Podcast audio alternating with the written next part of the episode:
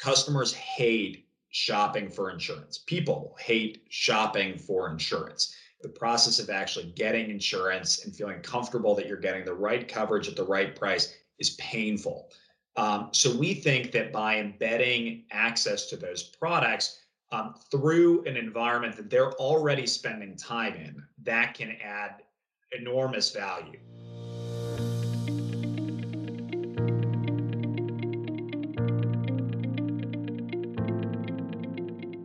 Today, I'm here with Matt Chesky. He is the president at Insuritas. Welcome, Matt.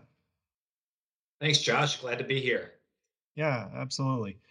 Maybe you could just uh, give folks who aren't familiar a little bit of background about the company and kind of uh, you know your role as the president and how that's evolved. Sure, glad to.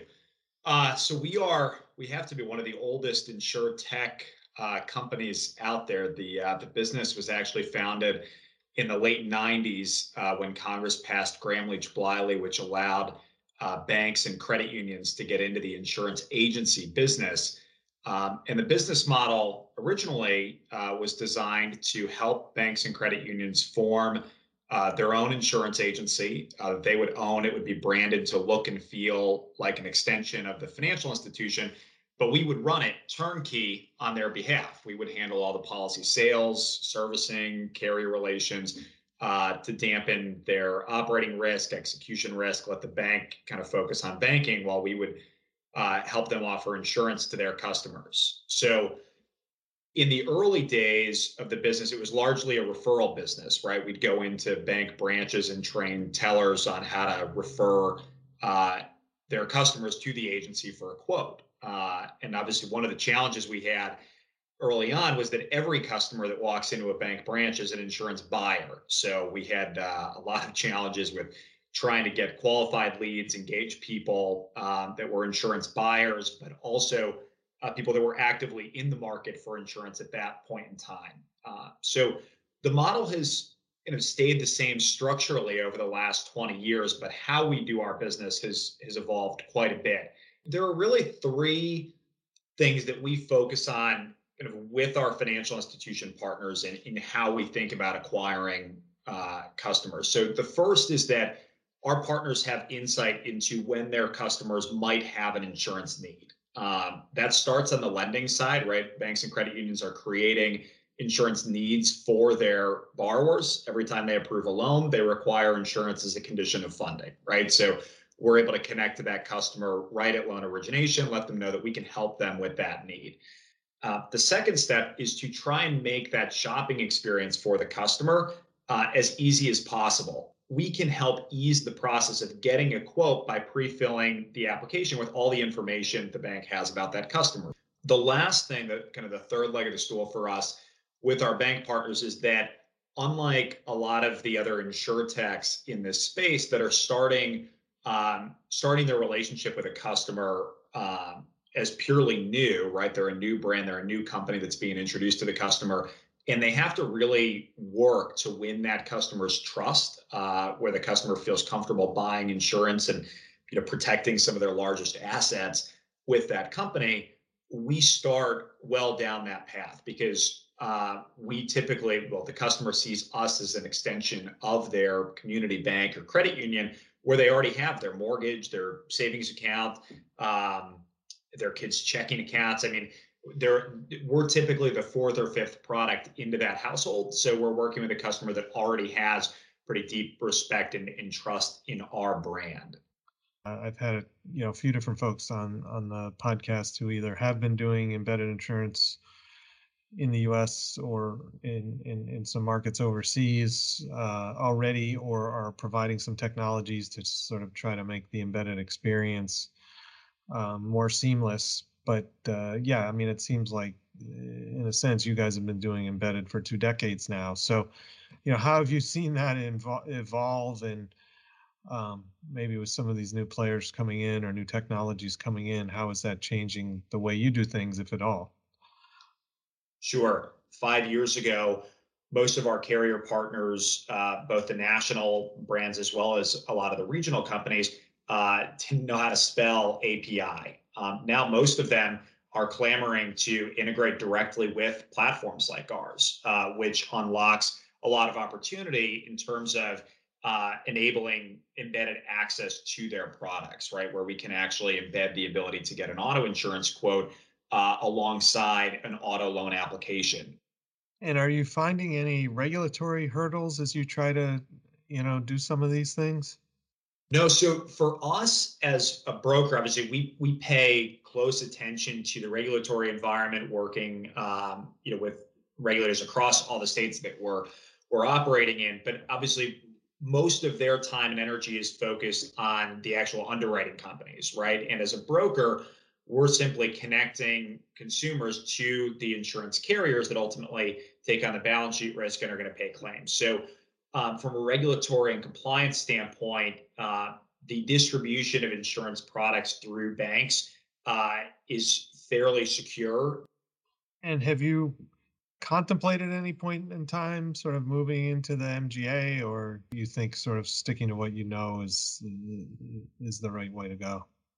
That's a great question. Uh, it, it, certainly is something we've comp- contemplated uh, quite a bit over the years. Um, the biggest thing for us, and the reason why the idea of becoming an MGA or, or building a full stack carrier uh, alongside our distribution model or to support it, is that we have access through our bank partners to an enormous amount of data that could be valuable from an underwriting perspective, but that our current carrier partners just aren't set up to work with.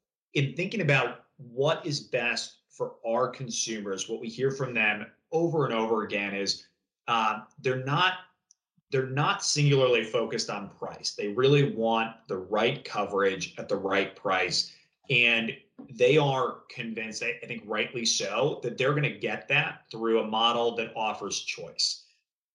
So this is great because you keep uh, teeing up the questions I want to ask for me. So, given the amount, enormous amount of data that you have access to, um, obviously there's privacy laws and different things, but you can, I'm sure, look at things on an aggregated basis. And so, do, do you see any particular trends either you know around buying behavior around the products people are interested in the coverage levels uh, you know those types of things? And and if so how how do you use it if you know at the moment you're not building your own products?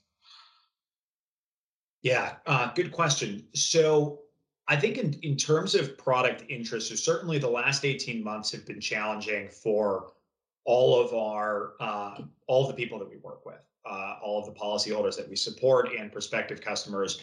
Uh, recently, that had the, the, biggest shift is we've seen a, a, significant increase in consumers that are shopping with us because they're evaluating their monthly expenses uh, and trying to find ways to save money. Uh, so we've seen a meaningful increase in uh, price-driven shopping behavior over the last really 90 to 120 days that we expect will continue through 2022.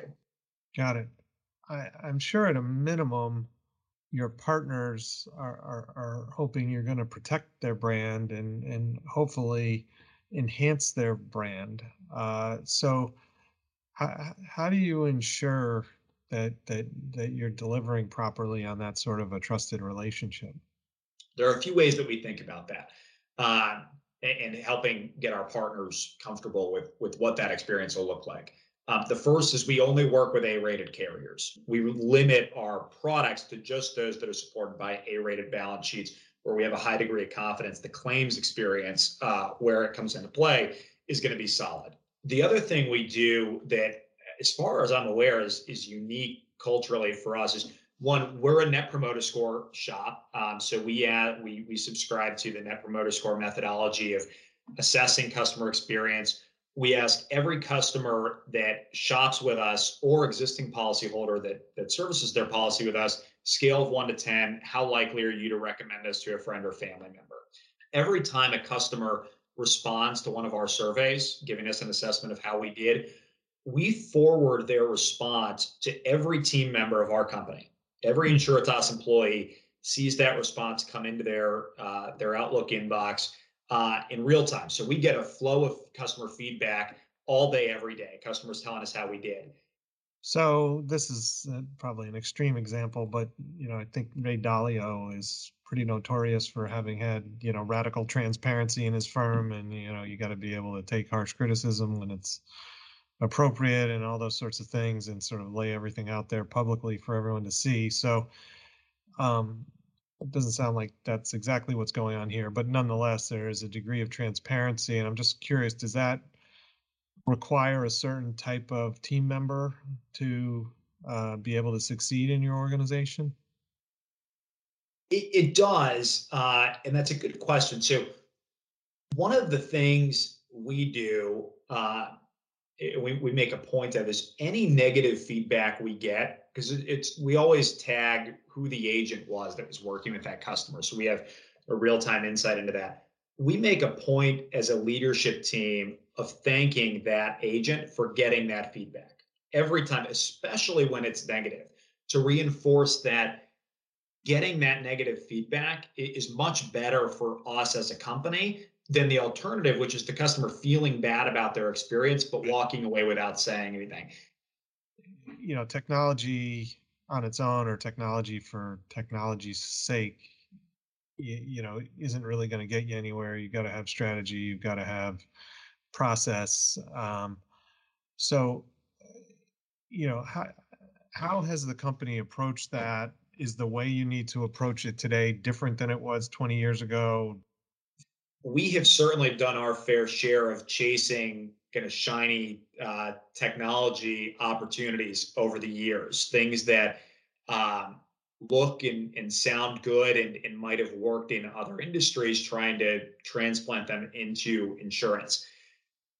I think the most important thing that we try to keep in mind is focusing on what the customer wants first. Uh, and being a platform that has all these distribution partners in place today, we'll uh, work with you know, thousands of customers just today alone. We have this constant feedback loop from customers about what they're looking for, how we could improve their experience, actual real customer feedback. Um, rather than just kind of looking at the industry from the outside and saying, boy, how how do I think I could improve this without that being rooted in what customers want? Great. Well, appreciate everything you've shared today, Matt. Is there anything else you'd like to, uh, you know, again, share with the group before we wrap up? No, this has been great. Thanks so much for uh, the opportunity and having me on. Uh, I really appreciate it. Yeah, absolutely.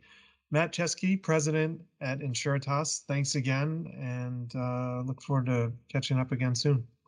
Great. Thanks, Josh. Take care.